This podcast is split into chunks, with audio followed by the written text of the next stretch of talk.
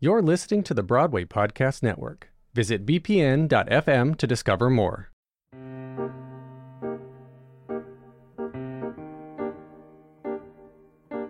You're listening to Smashed from The Ensemblist, the only podcast that shows you Broadway from the inside out. I'm Mo Brady. And I'm Aaron Albano.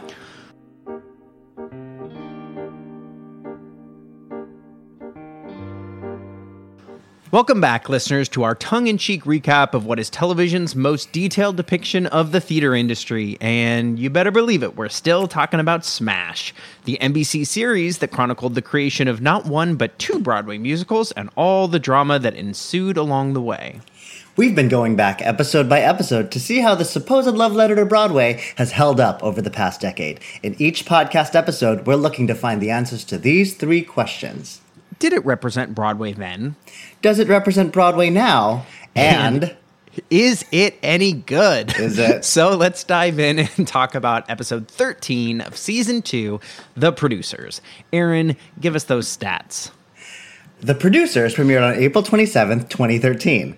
It was written by Becky Mode, whose last episode of Smash was season 2, episode 7, Musical Chairs, and was directed by Tricia Brock, whose last episode was season 2, episode 9, The Parents. The viewership dropped again by 20,000 viewers to a total of 1.89 million. That's what you get when you don't put me in the episode. I'm just saying people people didn't see it in episode 12 and they were like, "We need more Gabe and Lexi." If Gabe and Lexi aren't there, the viewership drops. It's scientifically proven. if they science. learned that, there'd be a season 3. Yeah, there you go. We had a lot of music this episode, mainly from Hit List. Our one song from Bombshell was an excerpt of Shaiman and Whitman's 20th Century Fox Mambo, performed by Megan Hilty and Kathie Lee Gifford. And our one cover was Jeff Buckley's The Last Goodbye, sung by Andy Mientus. The remainder of our songs come from Hit List. We hear excerpts of Pasek and Paul's Rewrite the Story and Joe Iconis's Broadway Here I Come. Two new songs were another by Joe Iconis called The Goodbye Song and Don't Let Me Know, written by Lucie Silvas and Jamie Alexander Hartman. And what happened in this episode, Mo? Without much competition for new musicals on Broadway this season, Bombshell is poised to make a splash at the Tony Awards in June. But with its slow ticket sales, Eileen is going to have to pray for a miracle to keep Bombshell open until then. So she's whoring out Ivy for press events right and left, anything from the Today Show to an appearance at the Brighton Beach Senior Center. Adding insult to injury, producers Daryl Roth and Kevin McCollum are duking it out with 10 other producers, ready to write a check to move Hitlist to Broadway this season. But there may not be a show to move when Jimmy shows up late and high for photo calls and performances. Derek attempts to solve the Jimmy problem by hiring former bombshell ensemblist Sam Strickland to understudy him.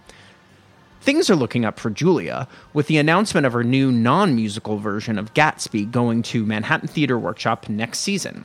But now that Tom isn't in line to direct the City of Angels revival, he wants Julia to create a show with him. The conflict comes to a head at one of Ivy's many press events. Julia feels Tom told her under no uncertain terms that he only wants to direct, while Tom believes Julia is only interested in being a writing partner when she gets her way. I hate Tom. We'll get there. With tonight seeming to become the most important night in Hitlist's life, Derek gives Jimmy an ultimatum shape up or ship out. But Jimmy doesn't take the threat seriously, showing up late to call, late on stage, making up choreography, and causing an onstage accident that leaves Karen with a bleeding gash. Ooh. The performance is the last straw for Derek, firing Jimmy on the spot. But the journey for Hitlist may be dead in the water anyway, as any potential investor is scared off because the show isn't financially viable enough to make it to Broadway.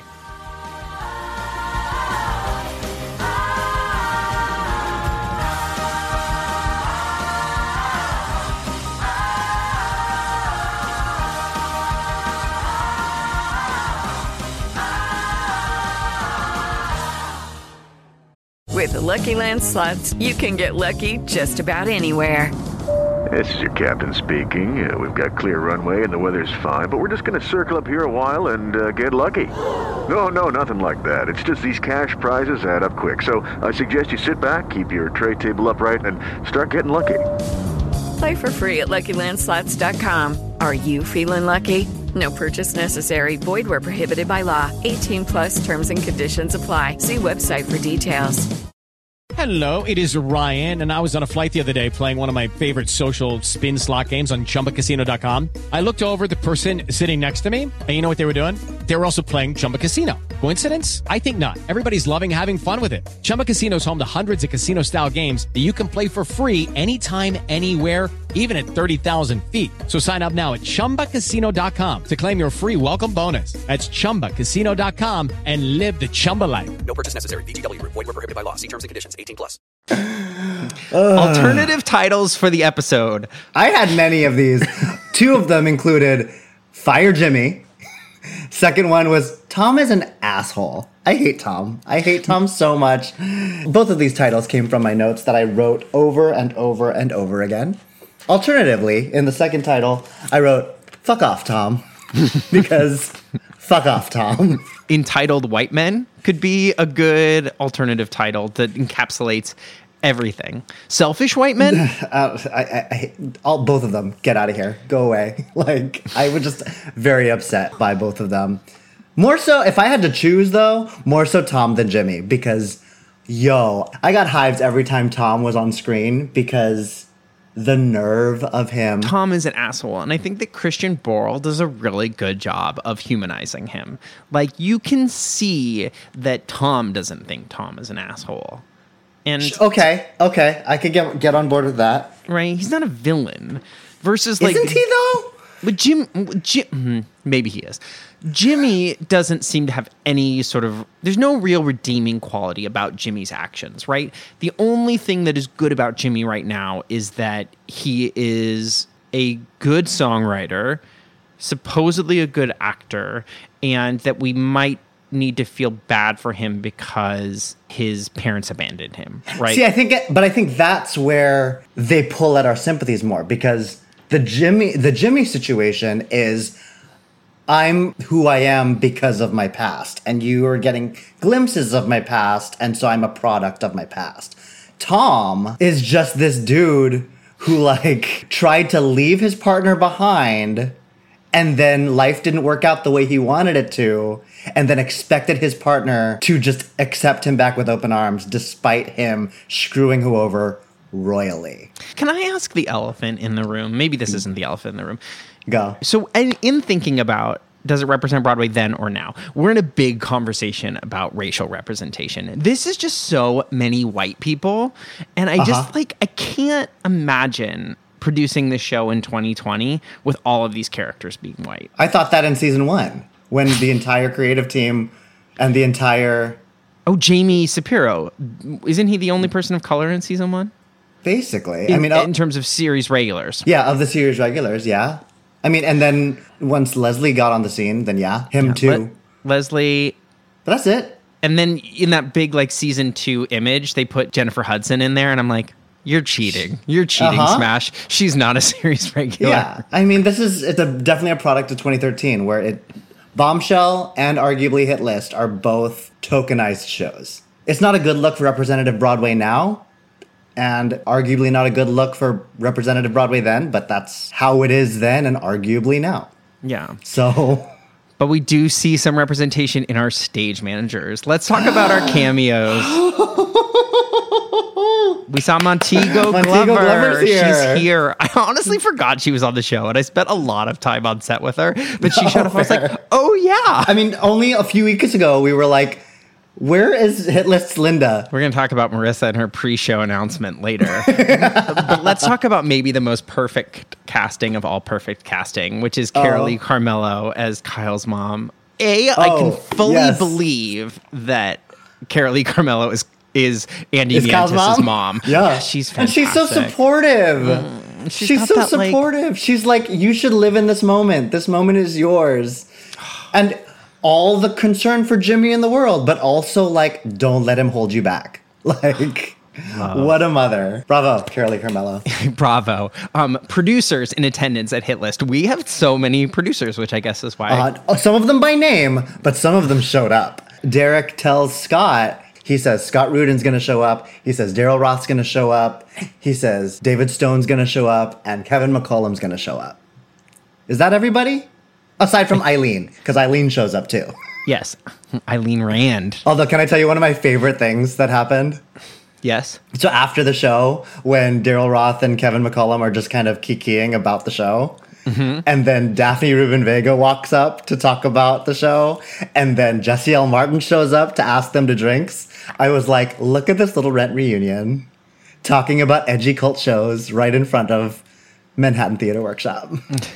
It made me so it. happy. because it is i mean especially with the cliffhanger at the end of this episode smash is really trying to give us rent vibes with hit list It was, but it was still insidery enough that like it wasn't like, look, it's all these rent people. It was like if you knew that these were rent people, that would put a little smile on your heart. it allowed people like us to be like hey everybody hey look hey hey, look, hey, look, hey, look. hey hey i know things Will you take us through the? I love one of my favorite moments is when Daphne Rubin Vega as Agnes sort of takes us through the current Broadway season. Will you lead us through those? Oh, sure. So okay, this happens when she's in um the press office with Eileen and she's Yes. like listing out the shows that like are or are not coming to Broadway. And she says, Well, Bombshell's already there, but apparently Bombshell's already on TKTS ever since they opened, which is not a good sign.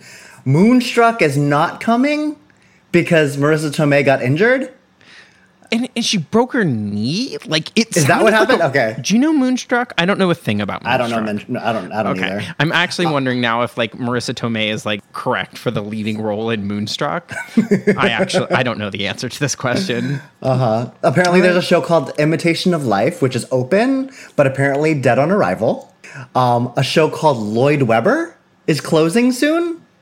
And I can only assume that's like a review type show, like Prince of Broadway or Jerome Robbins Broadway. And then what she doesn't mention is remember Liaisons? That was this season also, and that was a musical. That's funny that she doesn't mention liaisons. I mean, I guess No one mentions liaisons anymore. Sorry, liaisons. But here, but here, when she gave this list, this is the one thing that I had a question about, just like in terms of watching the show as a viewer. There's a whole sort of assumption that Hit List is on the road to Broadway or not on the road to Broadway based on how good it is. And what I found interesting watching this episode now was taking all of this into context is that apparently this is a bad season or quote unquote this is not a very lucrative like there's no Hamilton of this season. There's no mm-hmm. Dear Evan Hansen of this season. it's 2014 when A Gentleman's Guide to Love or Murder wins the Tony Award for Best Musical. The Tony Awards in 2014 were not as competitive as they were in 2016 when Hamilton was up. All right, keep going. But yeah, so I was just like, is there more to this story than meets the eye? Because I remember when I was watching it initially, just being like, oh, Hit List is going to come to Broadway or not come to Broadway, depending on how good it is. Hmm.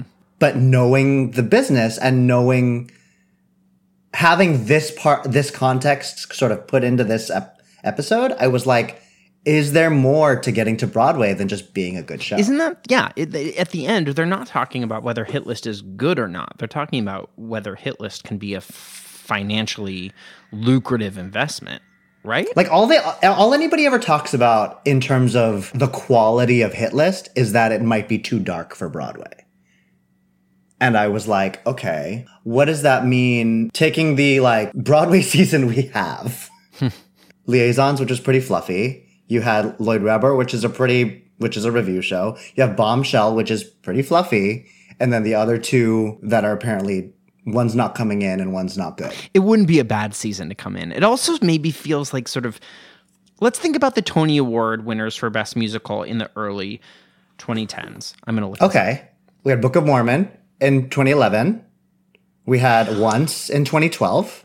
Right. Memphis in 2010. Like these are all sort of bigger shows, right? This Yeah. was sort of pre when you had the three in a row Dear Evan Hansen, Jervin Hansen, the band's visit, Hadestown. Yeah. right? so maybe there is a difference between Broadway then and Broadway now. Okay. When you thought about what would be a best contender for best musical at the Tony Awards in the early Yeah. 2010s we were thinking about bigger musicals, right? And now if the last three years have taught us anything, it's actually that smaller, maybe darker musicals actually are more.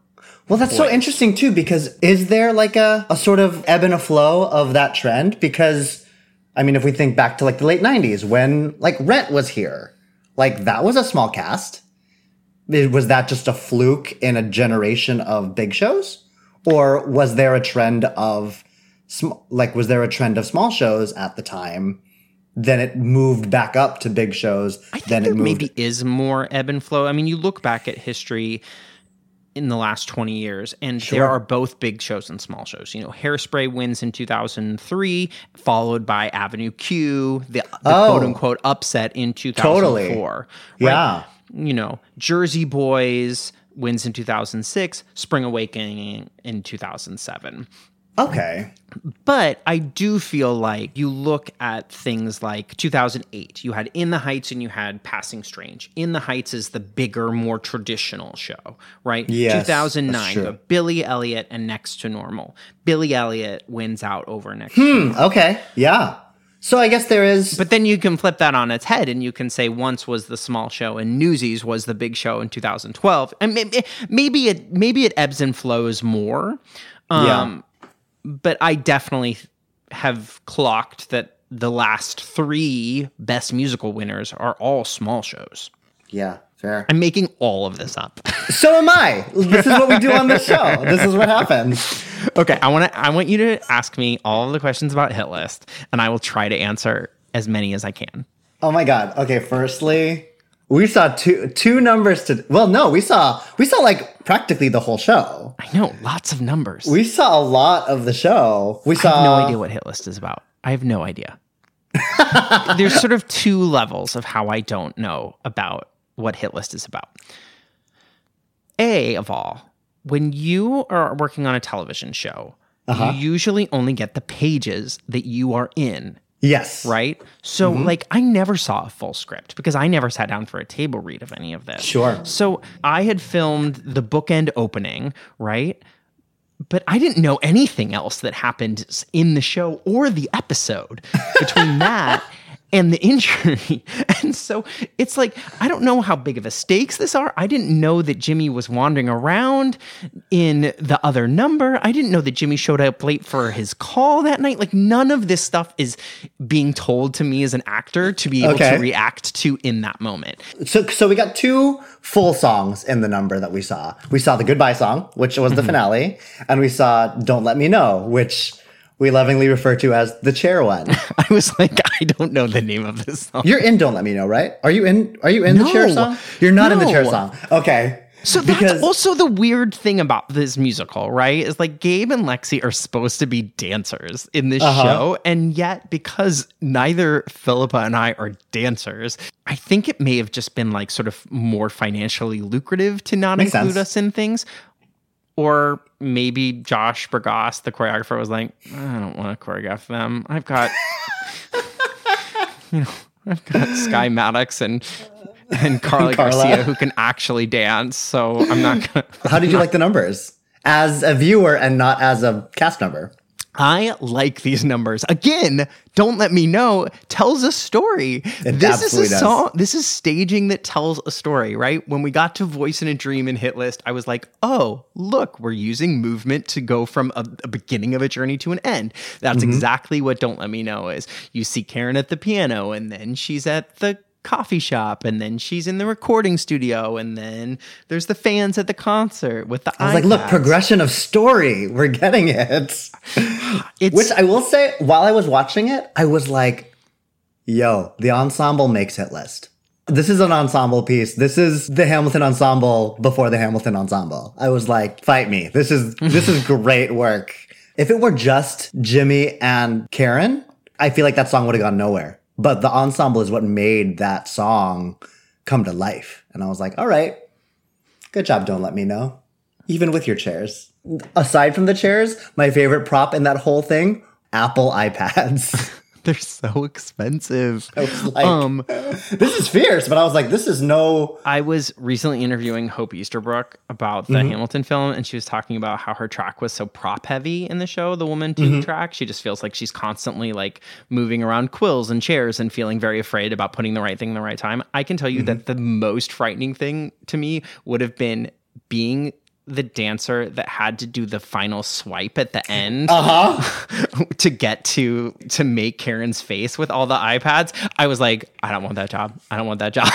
Could you imagine? It was beautiful though. But I was like, this is Derek getting his way for the high budget Broadway stuff. Here's where I feel like Hit List sort of like dips its toe into this idea of technology, but isn't really about technology. I think because Hitlist is trying to be this like cool, edgy, contemporary show. Like, look, we've got iPads. Look, we have a pre-show announcement from Marissa who says the use of cell phones is not only permitted but encouraged. Record the show in its entirety for all we care. We don't it- own it any more than you do. It's like, I was like, wait a second. but like, wh- why? Also, I'm sure Actors Equity would not allow that. Like a thousand. None of the unions would. Like, come on. I mean, arguably, Jimmy and Kyle are not part of the Writers Guild, but still, like that, absolutely not. It's it, it again. I think it's a moment that heralds to a Broadway before that moment, right? Okay. Because it's trying to sort of live in the rent world, right? Everybody's lined up in front of the theater Sure. waiting for the rush tickets, like right. Before we go, I want to ask you about. First up, let's raise it, raise a glass to Kyle Bishop. Raise a glass to Kyle Bishop. Mm-hmm. How do you feel about this moment in the show? Do you feel like it was earned? No, Do you feel not at all? No. Not at Go. all. Not Why? a thing. It is not earned because we're not invested in Kyle at all. Like Yeah. until that episode where they were storyboarding, Kyle was a Mm-hmm. non-character until the opening night party for Bombshell, where he like chooses to hook up with Tom over taking. That's like the first time that Kyle like really makes a decision. No, Yeah. I guess I guess Kyle makes a decision to not wait for Jimmy to Yes. do the storyboarding. the first moment he gets where he stands up to Jimmy and he's like, I'm good at this now. I, this is the right choice. It's not about your song. It's not about Karen's song. It's about what's good for the show. That was, I feel like, his first moment in independence, for lack of a better word. But, um, I can't decide, and I honestly don't know, and I can't decide if it's, if A, that was too little too late, B, if that was enough to make me care. Because I also think in this episode specifically, we got a lot of like playing catch up. Like hearing Carolee Carmello talk about all the achievements that Kyle's done and how proud of him she is. I do wish that sort of all of that like Kyle molding would have happened earlier in the season. Because I do think we get to a relatively sympathetic place with Kyle. I just don't know if it was enough for me to be outraged that he's died. And for, and knowing roughly where this show goes, because I haven't watched ahead yet, but watching eight years ago, I don't know if the amount that I've invested is worthy of the momentum that it elicits next episode. Right. We're going to use Kyle's death, spoiler alert, as a catalyst for Hit List to move to Broadway this season.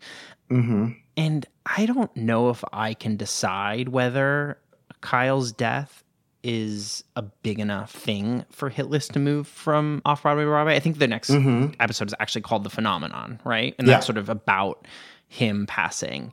Mm-hmm. But what I can tell you is that from a viewer of Smash, it's not enough.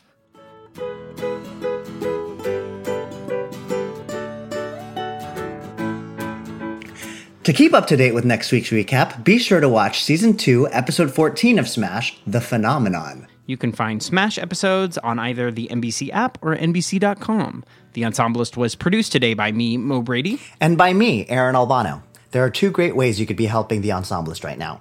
One is by leaving us a rating and review on Apple Podcasts, and the second is by becoming a Patreon member at patreon.com slash the Ensemblist. Please follow the Ensemblist wherever you listen to podcasts on Spotify, on Apple Podcasts, or at bpn.fm, the home of Broadway Podcast Network.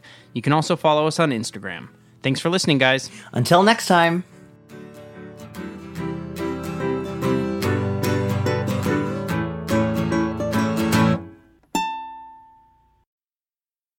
Hi, y'all. This is Kristin Chenoweth. Hi, I'm Gloria Estefan. This is Sara Bareilles. Hi, I'm Patti LuPone. This is Lin Manuel Miranda. You're listening to the Broadway Podcast Network. Lucky Land Casino asking people what's the weirdest place you've gotten lucky? Lucky? In line at the deli, I guess? Aha, in my dentist's office.